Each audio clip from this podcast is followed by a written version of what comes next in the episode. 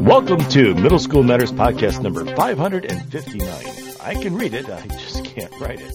We've got some jokes for your classroom, we've got some wonderful resources this week for you, as well as some reading and writing ideas as well. So without further ado, here's the wonderful, the magnanimous, the Mr. Troy Patterson. All right, welcome back to the show. I am Troy Patterson, and with me is the world's greatest co-show host, Mr. Sean McGurr. Hey, Sean. Well, hello there. How are you? I am well. How are you? I'm uh, on cold medicine, so I might do or say something that's a little goofy today. So we have the potential of goofy Sean today. That's uh, that's all right. That's all right. We've had a we've had a fantastic pre-show, so uh, either either we have worn out all the good stuff, or we've just warmed up for the good stuff. We'll see how it goes. Oh, I didn't take the cold medicine I was going to take either. That's out of it. I am. I went to go take cold medicine and didn't take it. It's sitting on the counter. Okay, never mind. We'll do it this show. Yeah, we'll, do it. we'll do it this way. All right. Yeah. Hey, you know what? Mountains aren't just funny; Yeah. they're hilarious areas. Oh, I see your I see your point. Yeah, Yeah, I think your jokes peaked at that one. yeah. That was from Stephen King. Was it? Yeah, I got the I got a joke from Stephen King. That's pretty good. I mean, not like personally. I didn't personally go to see Stephen King and say, "Hey, Stephen King, famous author, can you give me a joke?" I did not do that. You are in the right area for that. But I did read it on Twitter, so it must be true. Mu- exactly. I'm sure he wrote it too. He probably did. He, I think he does his, all his own stuff. He's He is a writer. he's fun to watch. He's fun to follow. So, I did get banned, by the way, recently. You did. Yeah, I posted Frosted Flakes, Cheerios, Lucky Charms, Frosted Flakes, Cheerios, Lucky Charms several times. Yeah. Yeah, they said I was a serial poster.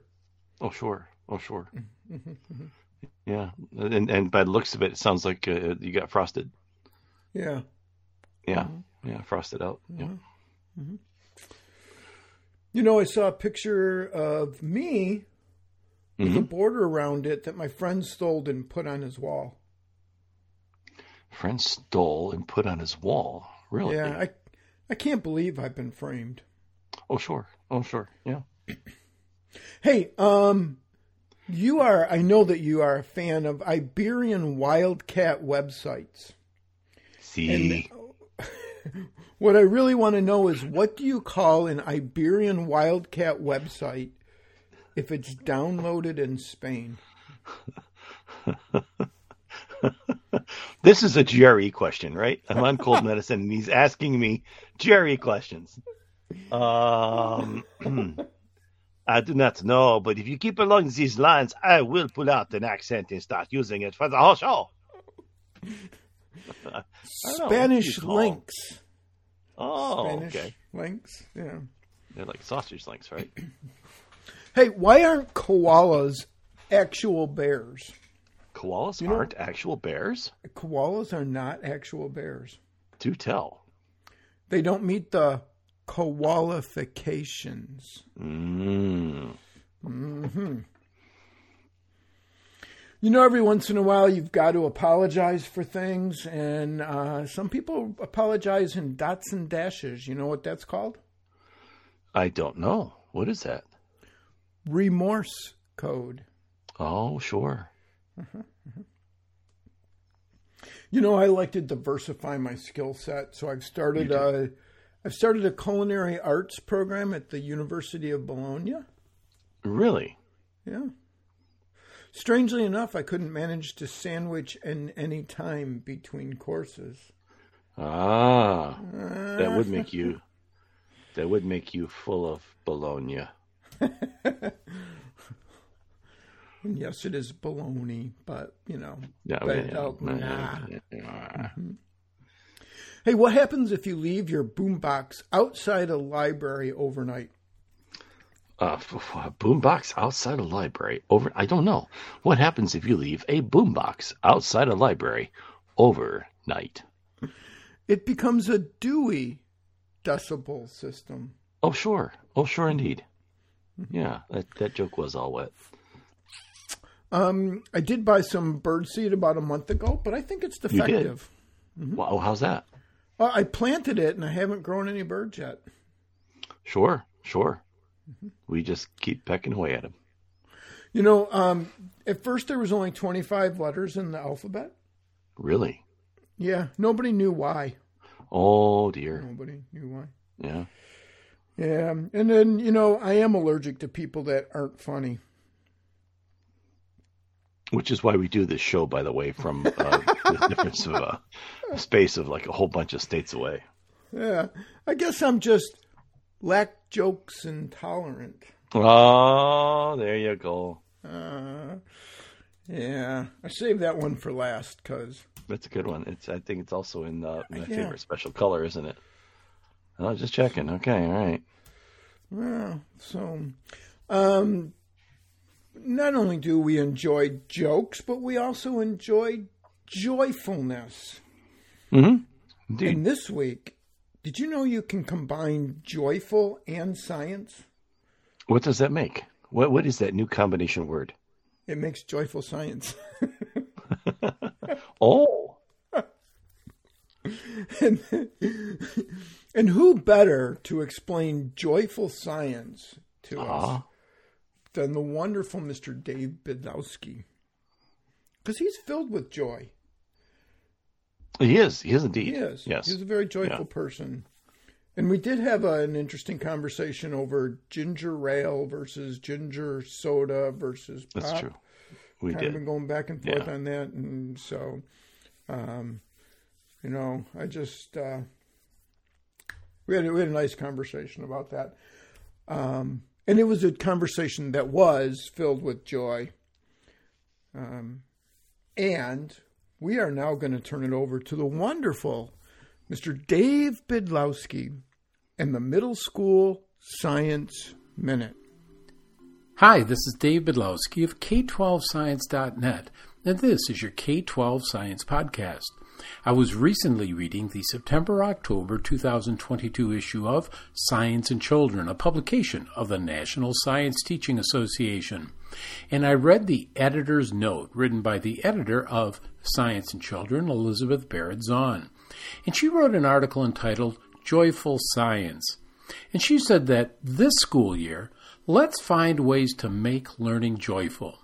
When she thinks of joyful learning, she does not think only about the development of lifelong learners ready to ask questions who actively dive into an inquiry, but she also sees children who exhibit curiosity and inquisitiveness and are actively having fun.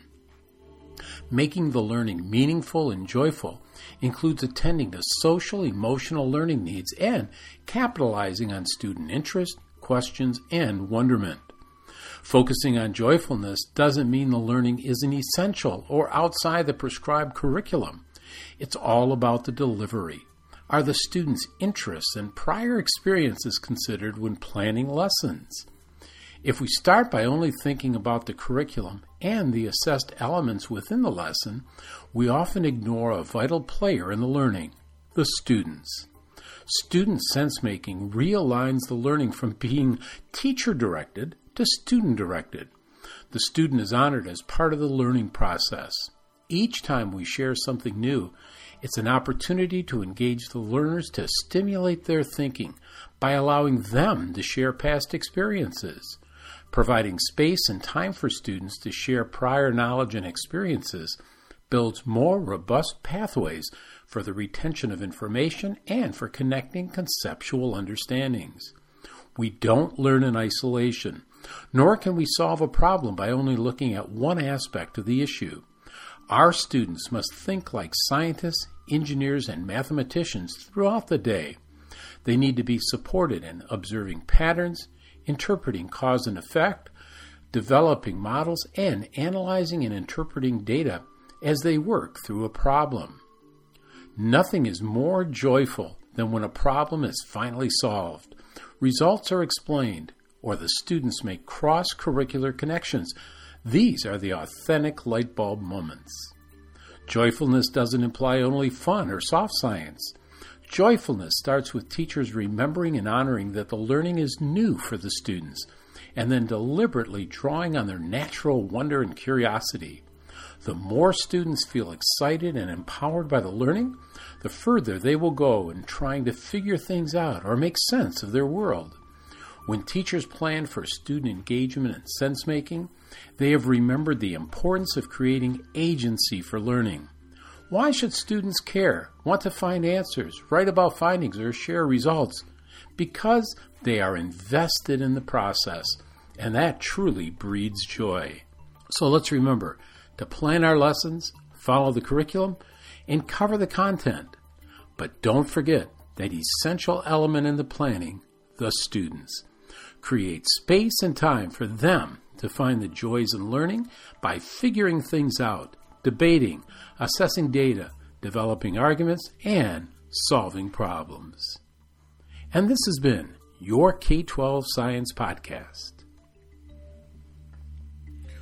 All right. The other thing that's kind of been bringing me a little bit of joy this week is I Yeah. kind of went down. A, I went down a couple of rabbit holes that were kind of related, Okay. um, and I think that you've done a little bit of the same thing, but not maybe not quite as much. And that Oh, is um, AI. So artificial intelligence. oh, I was going to say, I thought you were talking about the sound I make when I do found, fall down the rabbit hole. I. I, um, and and that is uh, we've both been playing with image generators, right? You've Yes. been doing a little bit of that, Yep. um, and and I did as well. Um, and working on creating some creating some AI images, and uh, I know you created. Uh, a nice image of Elaine last Yeah. week.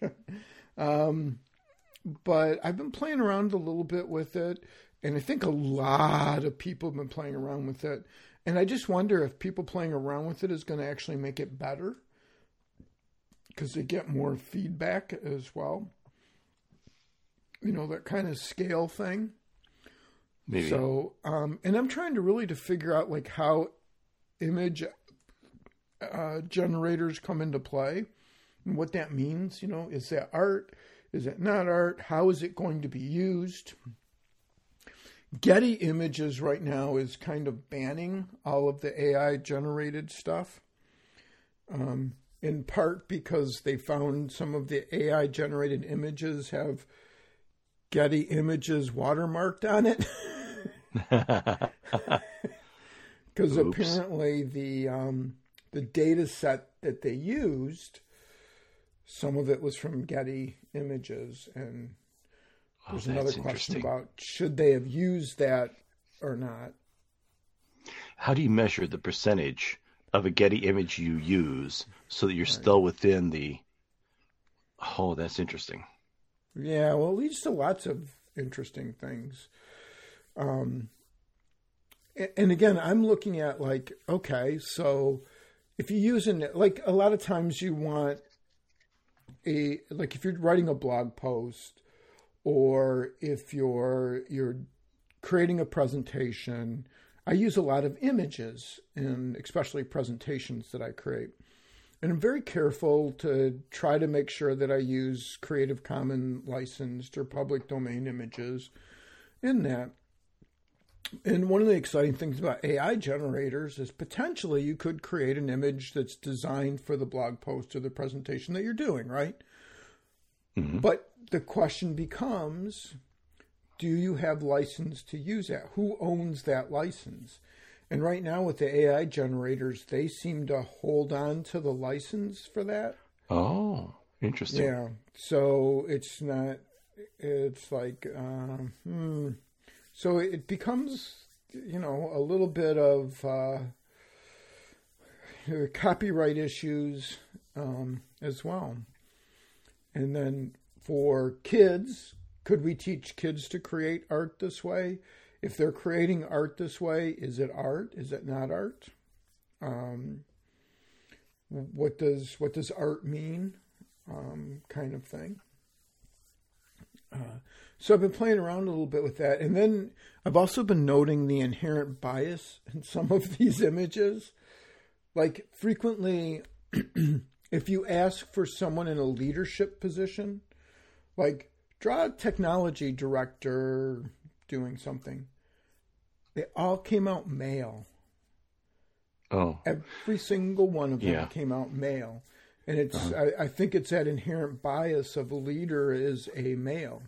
So I think that's another question to that's another issue to talk about, question to ask kind of thing. or is, is this just statistical average? What I did it for teacher, and when I did it for teacher, all but one or two images, and I did it like I did thirty or forty images in DALL-E, doing teacher. Uh, all but two came out female, as in you know, yeah. But by the same token, there's a whole lot more females in my industry than males. I don't know if that's. I don't know this. It's probably not that. It's probably not a statistical equal. I just. I just wonder. I'm curious. I don't know. Cold medicine. Cold medicine. It's understanding that again for me. It's understanding that bias. It's looking at what are the results. What do I notice about the results? Um, you know, is a like for example, the technology director is that necessarily male? Mm, You know, no. There's female technology directors and and and that. so it's it's something to question and wonder about, and I think it's something to make our kids aware of as well and have them pay attention to some of these things. Um, you know what does what what is bias? What does that mean? Um, kind of kind of thing. So um, so yeah. And then i've also and this is largely uh, largely in response to some things that Bob Harrison posted. Oh, by the way, Architects of Learning has some new shows on. Oh, so good. if you if you um, if you're interested in education and technology, technology coaching, um, all of that good stuff, check out Architects of Learning. Um, we'll put a link in the show notes to it as well. But they have a new um, they have some new episodes out. Um, but he had posted some things about uh, text generators. So I started playing around with some text generators and trying to figure out, like, okay, um, what does this mean for educators as well? Um, our kids writing this. So I tried writing some blog posts with it. And I will say at this point, I think you can still tell what is AI generated versus what is not AI generated, but it's getting better. So I'm not sure that like teacher posts, I'm not sure like if a kid did at this point I think if a kid did a quote paper using AI, you'd be able to tell. But then the question becomes, well what about kids that struggle with writing? Could you have an AI generator write something for them and then they use that to kind of model that and start writing their own? Does that give them um, does that give them just something to start with? I don't know. And then somebody said, "Yeah, what about my sketchies? Can I just write my Oh, can I use the text generator to write my response to to, to sketchies?" And I thought, "Well, that's interesting." yeah, What does that mean? good, couldn't I? What does that mean? Write uh, write a summary of uh, using technology uh, to affect um, student constructivism in the classroom, and see what happens. Wouldn't that be just as much work to put in the parameters as it is to get out the product? Interesting. Well, yeah, it's just uh, oh, yeah, it's just for fun. I know, you know, it's just for fun. Uh, just, a, but just that tells thing. you I'm seriously thinking about it. Right. And I just thought that was interesting, uh, as um, in terms of you know what we're doing and how we're doing it. Um, and again, right now, the language is still very stilted. It seems a little awkward. I don't think a kid would get a good grade even if it, you know, if teacher was grading a hundred of these and not really paying attention. You'd have to really not be paying attention though. They just kind of they just kind of come across as what? but it's going to get better and better and better, right? So Yeah. um, so it's something to at least pay attention to. Um, so yeah, so been uh, did did a little bit of that um, as well. So, um, and then um, you're in cold medicine, so I won't even ask you what how your week was. Thank you. you're welcome, but I will ask you Yeah. about the Twitterverse. Oh, the Twitterverse. All right. Well, it was a lot like my week. It was a little slow. Uh, um, I will share something about my week. Uh, we did iReady testing, and um, the uh, iReady gives me feedback. I think that's better and understood easier than NWA does, and I think the testing. I'm interested to see if the testing techniques they use are indicative or reflective of where they're really at. So uh, I'm curious about that this week. Um, what else is there? Um, just just Moodle stuff, I guess. Anyway, I, Um, I was going to say one one more thing is, and that we talked Sure. about because we've talked about this previously, and I kind of forgot about it. Um, and we were talking pre-show about um, one of the teachers who um, wanted kids to write questions, and kids are studying and answering questions. And and you reminded me of student quiz um, for Moodle, which allows kids to write questions and that. Um, and I don't know why I forgot about that, but I did. So we had a conversation about um, installing that and having kids write questions. And the the way that this kind of works is kids get to write questions, and then the um, the teacher can then um, either move those into a quiz that they use. The kids, oh, wait, wait, let's go back. So, student quiz also allows for it allows for kids to write questions. They get points for writing question, right? and they get points for answering questions. They get points. Well, they get points for answering questions correctly. They get deducted points or point for answering incorrectly, and then they can rate quiz rate questions as well. And they get point. The person who wrote the question gets points for Yep. rating, right? Yep. Yep. So if I if I write a question and it gets five stars, I get you know two points per star, or you know you can set whatever you want, but by the you know I think I changed it to two points per per star. Um, so you get that kind of leaderboard thing going on, where kids can you know, they have a little bit of competition, they have it's a little gamification, but the kids are writing quizzes, which means that the kids are thinking about the material, um, and you know, ideally, they're thinking about the quiz, they're thinking about the material, and they're creating things. So it goes back to that constructivism um, aspect, where the kids are not just consuming something; they're doing that.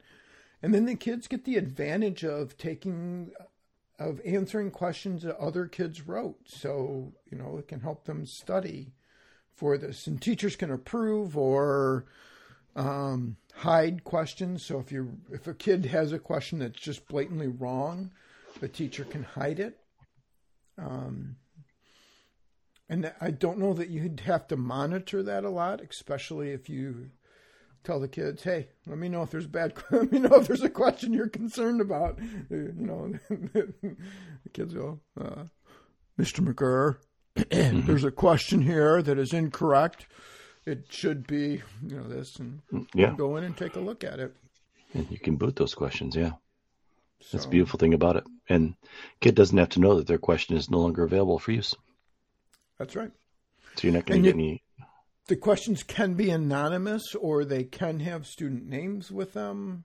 So you have a couple different choices there. So um, I'm really I'm I'm thinking of creating like a study hall for a class and and basically turning it over to the kids and say, here you go, this is your opportunity. And then a teacher could swipe those. que- I mean, the teacher could utilize those questions in an educational setting. Uh huh. Yeah. uh huh. So the teacher doesn't have to write all the questions. Let the kids write the questions. Pick the best of the best. Put it in there. So, so yeah. So I'm thinking. Build it from year to year, too. Yeah. You know? So, um, yeah, and I think as a study hall kind of thing might be a great way to start because, again, it's the kids taking ownership of it, um, and and going from there. So, so we'll see. We'll see. I think it would be fun. I like having fun. And by fun, I mean kids doing the work and kids learning. That to me is fun when the kids are doing that kind of thing. So, all right. Um, uh, let's see. Now let's go to the Twitterverse. Speaking of fun, Susie Dent is fun. A reminder that Emplum Empla Empla oh I had this.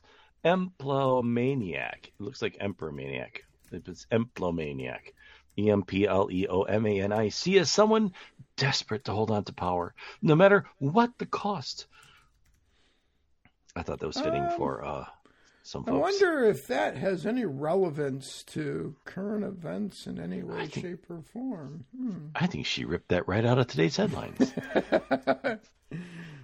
Even though the word is very, very old. Uh, another, another. So she also this week had a word of the day, and the word of the day was arsle, and I love this word. I've used this and I've seen it used before. Arsle. It's when you have the distinct impression that you're going backwards instead of making progress. You know, I had a couple arsle moments uh, this week with some kids where I thought that was not making any headway. Yes, so Arsle. Arsle is your word for the week. Use it, use it often, use it frequently, and use it on your language arts teacher on your team. Uh, typical edu celebrity, I think, has some great advice this week. Ready? Now, for those of you who don't know, typical edu celebrity, it's a satire Twitter feed, so take it with a grain of pumpkin spice. Uh, typical edu celebrity at edu celebrity. Teachers, it is now the fall season. Be sure to put pumpkin spice in your lessons as well as your coffee. It makes perfect sense to me. Uh, the last one There uh, was- this week. There was, by the way, a link uh, that I did not click on about why pumpkin spice is so popular in fall as a um, as a flavor. Apparently, it has to do with economics. Pumpkin is really cheap or something. I don't know. I Really? on it. So Okay. I only bring that up because that kind of makes it even funnier in terms of putting it into your lessons. Oh, that is. Sorry. I, it, there was a picture I saw this since we're going to go down this hole. Um, I saw a picture of somewhere. It wasn't this week. It was a while ago, where somebody had posted uh, technically albino pumpkins, right, white pumpkins, and they they mentioned uh, that uh, uh, all of the poachers had come and, and sucked all the pumpkin spice out of the pumpkins, and that's why they were white and not orange anymore. I laughed. I thought, okay, that's pretty good. Uh, oh, this last one from the Twitterverse. This is your favorite organization, the TCEA, and of course, T stands for Texas. Tbilisi. That's correct. Tbilisi. Ways teachers can talk less and get kids talking more. And there's a link in there. And it's actually a pretty good uh, list of uh, things to do. Eight ways teachers can talk less and get kids talking more. And one one is that I have been working on now for years and I still struggle with, and that is to not steal the struggle. Don't steal the struggle. Let them struggle with it. Help them learn. Uh, move from the front of the classroom That's always a good one. Um, teach students signals for your often repeated phrases and for transitions. Use nonverbal reinforcement for behavior whenever possible. Yes, I've been using more hand signals and I've found my life getting better. And by hand signals, I mean completely classroom appropriate hand signals. Some of you know who you are. All right. Um, turn your statements into questions and prompts. Instead of asking, does that make sense? Say, can you put that in your own words? I love this one because I find myself all the time saying, all right, makes sense, guys? And I should have said, all right, somebody tell me, tell me what I said, but put it in your own words. I should mm-hmm. say that. Uh, stop repeating myself. I did. I stopped doing that a couple years ago makes my life better. And then number eight is notice moments when you summarize review for students instead of getting their input. Do check out the link to the article. Do read the whole article. There's a lot of much better explanations than what I gave uh, to all of these great tips. It's uh, Truth for Teachers, and we will have a link in the show notes. While you're online, you should also hashtag uh, MS Chat every Thursday at 8 p.m. Eastern Standard Time. And as Troy says, the Twitter never stops. It does not. And um, got a couple resources for you this week as well. Um, one is Folktale Readers Theater. Now, I know that you are teaching social studies, not language arts. You have taught language arts in the past. Um, but this is still some some good stuff, and it's possible you could use this even in a social studies classroom, because um, it does go through a bunch of folk tales, and you can. This is another one of those things that kids could use, and if you have your kids working with other classes, you know, especially if they're working with some lower grades, and you can do that um, cross grade kind of thing um, I could see this would be really, really great. But this comes from Laura Gibbs, um, and it is um, all Creative Commons. Um, it is CC BY, which means that um, you would need to credit the source. You can use it, you can mix it, you can copy it, you can change it, you can rewrite it, rewrite it rewire it, rewrite it. You can transform it, but please give credit to Laura Gibbs and um, a link back so that other people can find it as well. Um, there's a bunch of stories here. There is um, The Lion and the Rabbit, which is a folk tale from India. And here's part of it there is actually audio that kids can listen to. So you get the text, you get the audio. Um, it tells you how long things are. Um, and it's, uh, again, it's just really neat that you get, especially for your EL kids, they can listen to it, but not just your EL kids.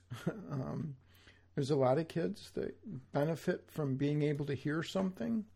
And since it is all um, Creative Commons, you can, uh, again, do with it what you wish. So you can put it in your Moodle instance, just give, um, give credit where credit is due. But there's the audio's already done, the text is already done, um, and the way you can use it. So uh, the Lion King and the Rabbit, the King Solomon and the Baker, which is a Jewish folk tale, Zeus and the Turtle, which is an Aesop's fable, The Foolish Prince and the Turtle, that's a folk tale from India, um, the Pious Folk the pious fox goes on a pilgrimage, which is a uh, folk tale from Syria. There is The Grateful Animals, which is an African folk tale. Queen Bee, which is a folk tale, a fairy tale from Germany as well. So you have these folk tales and fairy tales from around the world um, that, and all these are available for you for free. Have you used um, folk tales in your class recently, there, Sean? Uh, well, I'm teaching right now. I'm back in prehistory, so uh, I, there's no written folk tales that uh, much can use. But yes, I do use uh, folk tales, especially when we get into Africa. I use the Anansi stories. Uh, when we get the Middle Ages, uh, there's a whole ton of stories that uh, can use ancient Greece. Definitely a lot of mythology. Uh, ancient Rome, a lot of stories from ancient Rome. Um, there are a couple of sources that are really great for uh, Reader's Theater, Folktale Reader's Theater, that I would suggest. First one is Aaron Shepard's uh, Reader's Theater page. Aaron Shepard is a phenomenal resource, and it's it's language arts, it's social studies, it's all kinds of things. He doesn't limit himself to any one thing. There's a lot of really great sources there at Aaron Shepard's page. I highly recommend it, and he he does all of it himself. And you know when you when you use one of his things and pay for one of his things, you're supporting the artist himself when you do that. Um, there's also, if you want to get kids used to doing skits and, and maybe even making some, there's something called the skit book. I like the skit book uh, because it gives you the plot, but it doesn't give you the text, and the kids have to create it. Now, granted, that's not necessarily um, social studies. It's it's a lot of fun, and my kids are going to do it in advisory. Um, we're going to see how that goes. But we noticed one thing. We were talking in my in my team that our kids don't have a lot of creativity. They just don't. It, uh, it's always just tell me the answer. Just tell me the answer. Just tell me the answer. And they haven't had that struggle to find and create the answer for themselves. We're going to use the skit book and advisory, and then we're going to go on our own Chautauqua circuit, and our kids are then going to perform for the other advisories on our team. Um, so that you know everybody entertains themselves on this one. And then uh, there is a social studies readers theater. It is over on Amazon. You can buy it. It's actually pretty good, and it's just one book, but there's a, several in the series that you could use. Uh, I've used that in the past. Um, I use there's one in Beowulf. I forgot where I found it. I use Beowulf, and my kids are like, oh, when they read the story of Beowulf in Reader's Theater and uh, to each other, and they're like, amazed that somebody from that time period came up with this story and ooh the gore rips the arm off and the you're like yes you know maybe tv uh you know it's just reflection of life after all. And uh, so we have we have good discussions between stories then and stories now. There's there's lots of cool things. Matter of fact uh, uh Wayne RESA is pulling together a whole bunch of resources on this very thing for sixth and seventh grade. I just went out here recently, and so if you follow um, uh, David, uh, oh no, I forgot his name. Ah, this is the social studies coordinator out at RESA. Um, go go to Wayne RESA, uh, R E S A, uh, their site, and and find David. Oh, I want to say David Hall. David that's Hale? not right. Hale, thank you. Yep, that's it. David Hales, and uh, get on his uh, list, his uh, list serve, and uh, he will be sending some of those things out here soon he always throws out good stuff anyway. So it's worth signing up for that list serve. Cool. Sorry, I I talked no, too much. No, that's absolutely wonderful. Um, have you ever listened to a long YouTube video and you're like, ah, I don't know that I have time for this, but you really kind of wanted to get a summary of what it's about? Yes. I have an answer for you. Summarize.tech. Ooh. What it does is it gives you a summary of any long YouTube video, like a lecture, live event, or government funding. You pop in the URL, click submit, and you get a um, a summary. Um, they have a couple of examples here as well, and this is all AI generated, so you know, be be aware. But again, this is one of those places where AI is getting better and better and better. Um, they have an example of a summary of President Biden's State of the Union address, and they have cut it down to two paragraphs, and you can see more if oh, you wow. want. And they do it by time right? So they summarize and they give you time codes because YouTube gives you time codes. So that's right.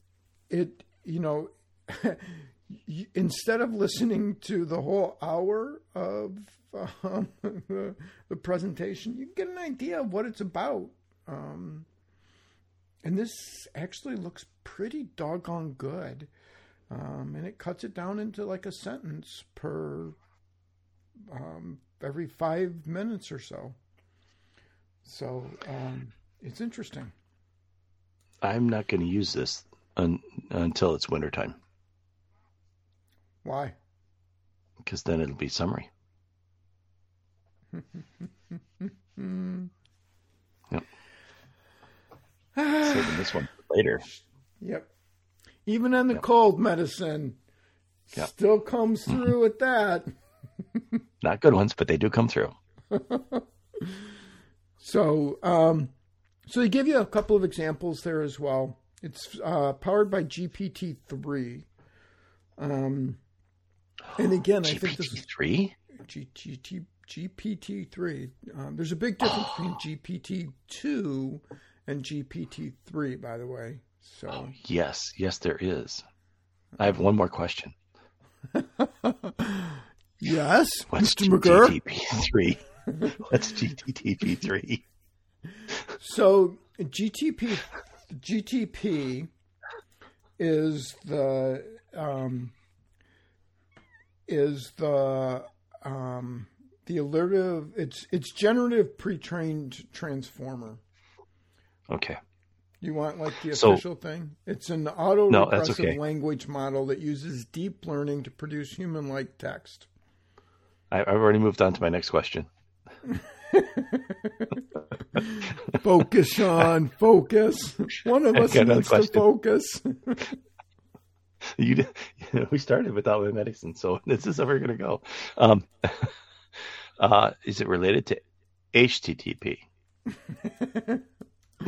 That's completely different. Oh, okay. All right. Um, This side trail brought to you by. Yeah, yeah, yeah. So that's that's all right.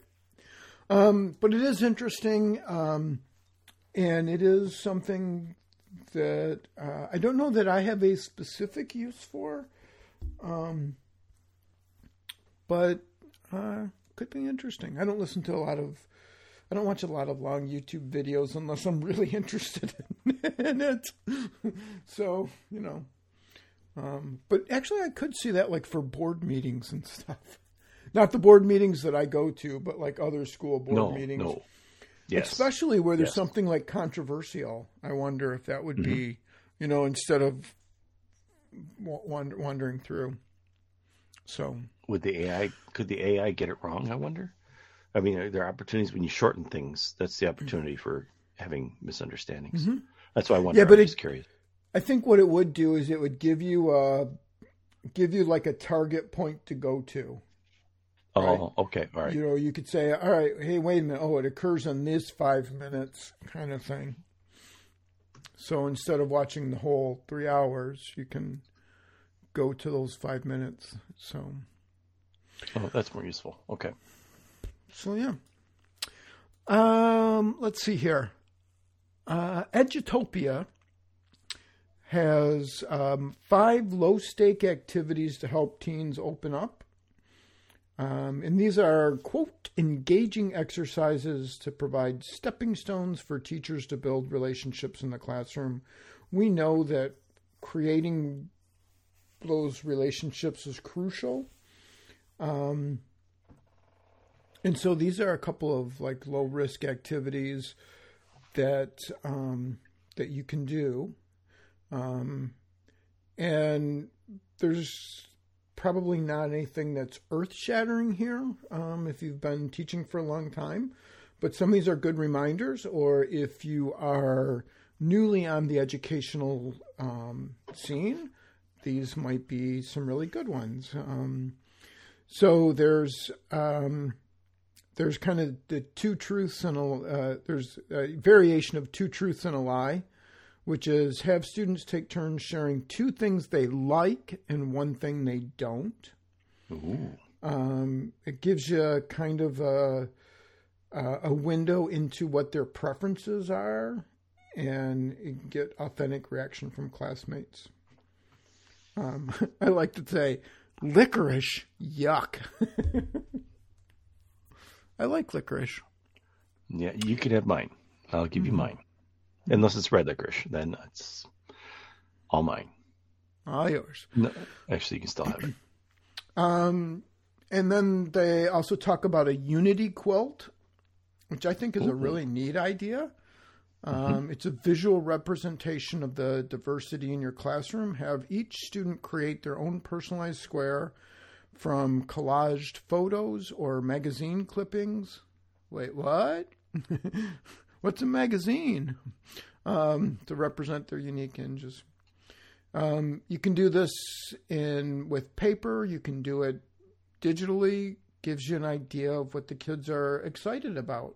So I like that one a lot. By the way. Um, um, and then there is um, a, a activity um, revolving around a handful of books from the library, um, and the kids make selections, and then they can they can get a sense of why they made that selection, and it's also an opportunity to get students introduced to lesser known items from the library. Um, uh, Merriam, Diction, Merriam Webster's Dictionary as, uh, Time Traveler webpage. Choose a year and see which words show up from the dictionary for the first time. You can have students pick a, a word from their birth year, something that resonates with them, and share their thoughts out loud. You could also, if you were doing this as a social studies thing, you could potentially pick a different year than their birthday. They could birth year. You could have them pick an important year in history, kind of thing. Um,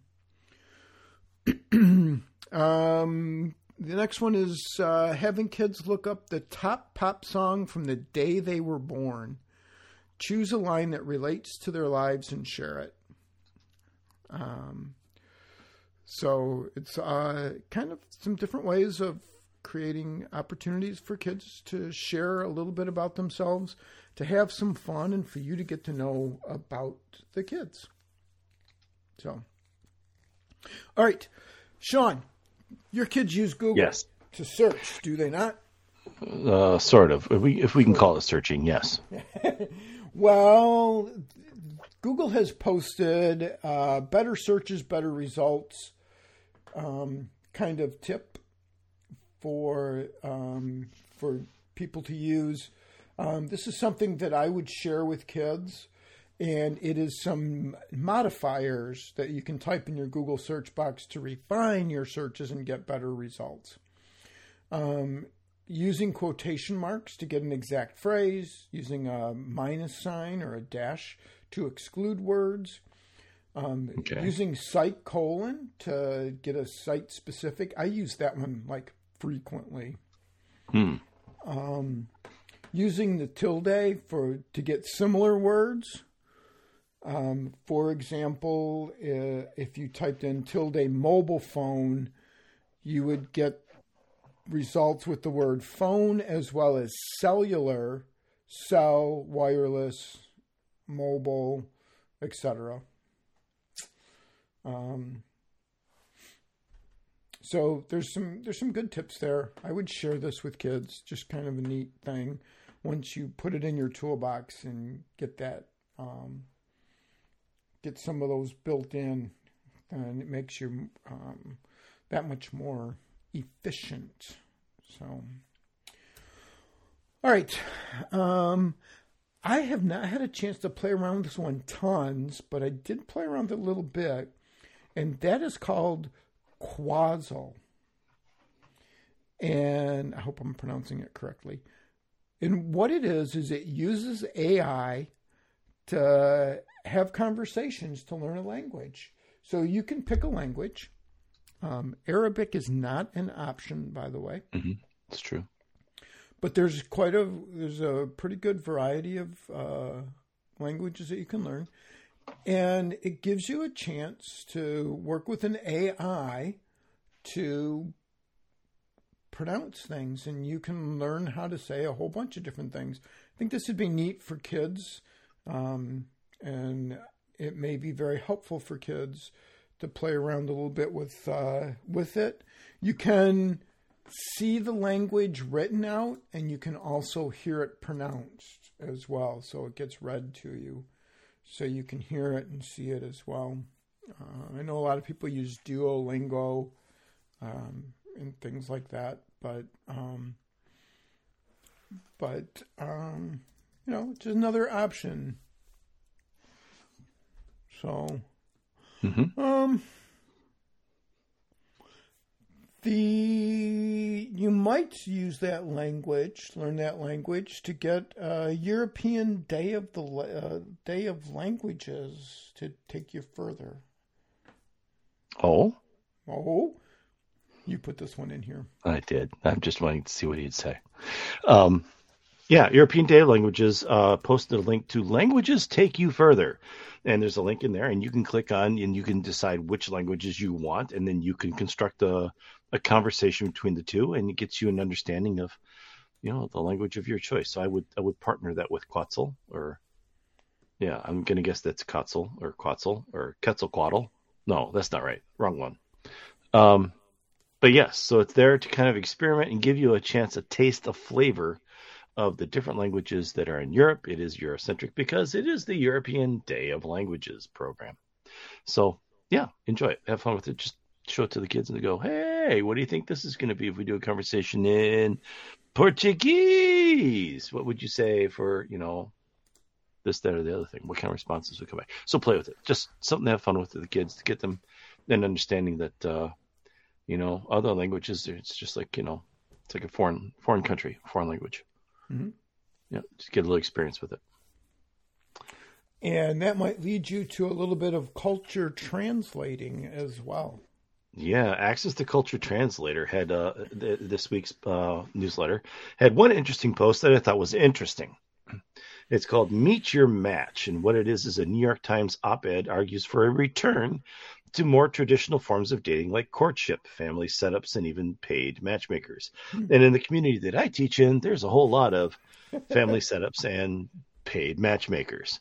But I thought it was interesting because their argument is let's move away from the tiki takis, the uh, smiley wileys, the uh, um, uh, uh, snappy chatties, uh, and all this stuff because it's really not creating or helping people connect in this kind of way. And I thought that was very interesting. Um, more than a few recently published articles have pointed to da- dating app fatigue. And for some, these apps appear to lead only to heartbreak, rejection, and frustration instead of a lasting partnership.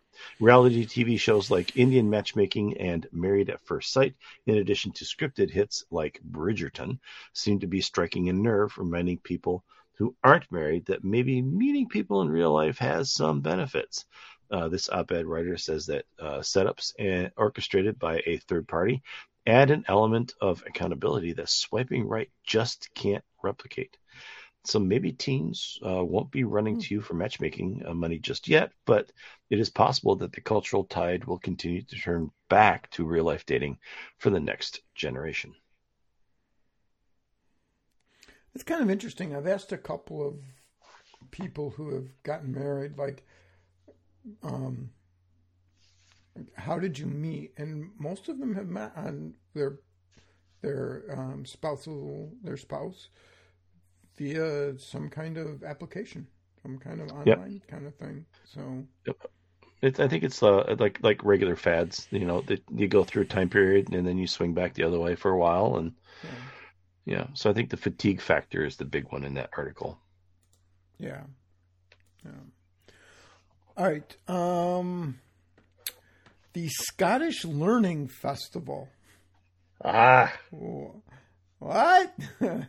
what? You're thinking the Scottish Learning Festival? Yes, the Scottish Learning Festival um, has stood accused of being too safe and not open enough to challenging viewpoints. And I know that's a concern of yours, Sean, that the Scottish Learning Festival is playing ah, too safe. sure it is. However, there is uh, kind of an interesting article over in TES artic- uh, TES magazine about the Scottish Learning Festival and um, language acquisition. Um, it's about synthetic phonics and how they're using phonics and reading um, used in Scottish schools. So I know this is Scotland, not um, America, but I still I think the the promise, the premise of teaching la- um, language and learning, and that um, is interesting. I also have to tell you, since it is from Scotland, I was like trying to con- like do this in a Scot. I was thinking about what it would be like in a with a Scottish accent, but mm-hmm.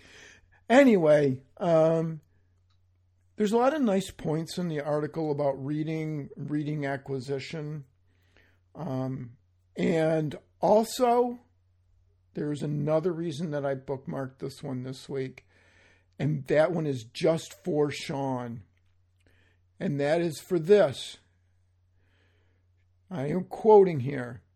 She is also keen to promote handwriting, which she said, quote, activates this reading system in the human brain in a way that, for example, tapping on a keyboard or forming letters in a sand pit do not.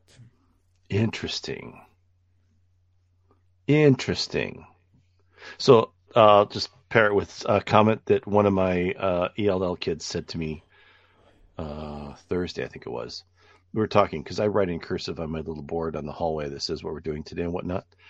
And I caught him standing there staring at the board. I said, uh, "You need anything? Are you, you okay? You need help?" No, he says, "I can read it." I said, "You okay?" He goes, "Yeah." He says, "I just can't write it." That's like one step at a time. One step at a time, young man. One step at a time. Yeah, but here's a kid who's an ELL kid, who, you know, his this character set that he's learning in for the first time, right, is very foreign to what he's been used to in the past but he can look at the cursive, look at me, and go, "I know what you wrote. I, I get it. I see what you did there. I just can't do it myself, but I know what you did." I thought, "Yeah, that's fascinating. That's interesting." So you know, weird stuff that sticks in my brain. Yeah, and this is one of those things that I'm still because I know there's lots of research out there about writing versus typing notes and all of that. The question that I still have is if kids were to write it using like an Apple Pencil on an iPad, where does that fall in? Does that activate the brain the same way as handwriting on a paper does? Or does it not activate the brain the same way? And does it fall more into the dealing with the screen issue? Um, and I haven't found any research about that yet. And I am far too lazy to do the research myself. You might be in the perfect position to do that, though, too. So, yeah, yeah. Anyway, um, there's some really neat points in this article. Um, I think it's worth uh, discussion.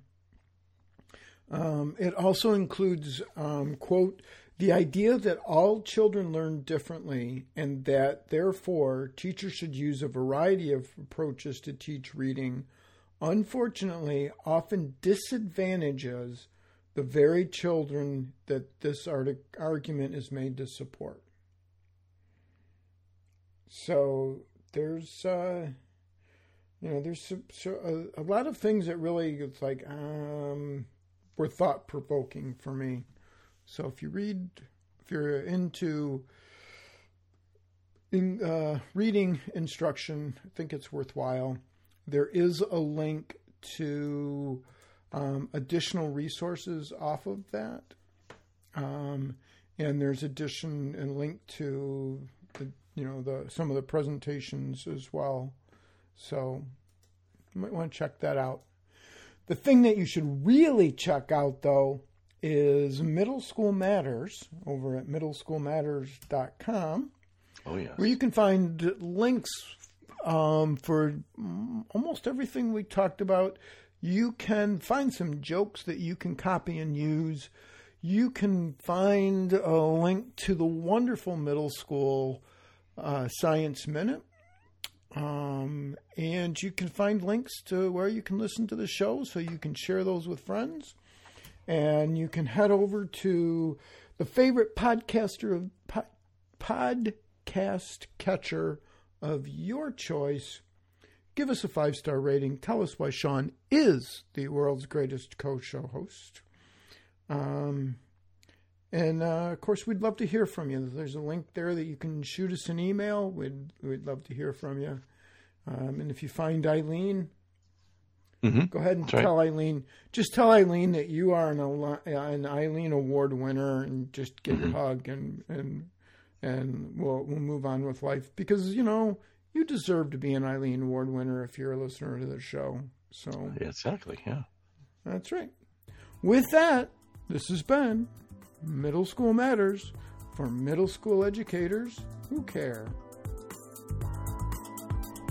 All opinions expressed on this podcast are exclusively the opinions of the host and guest and not indicative of any employer.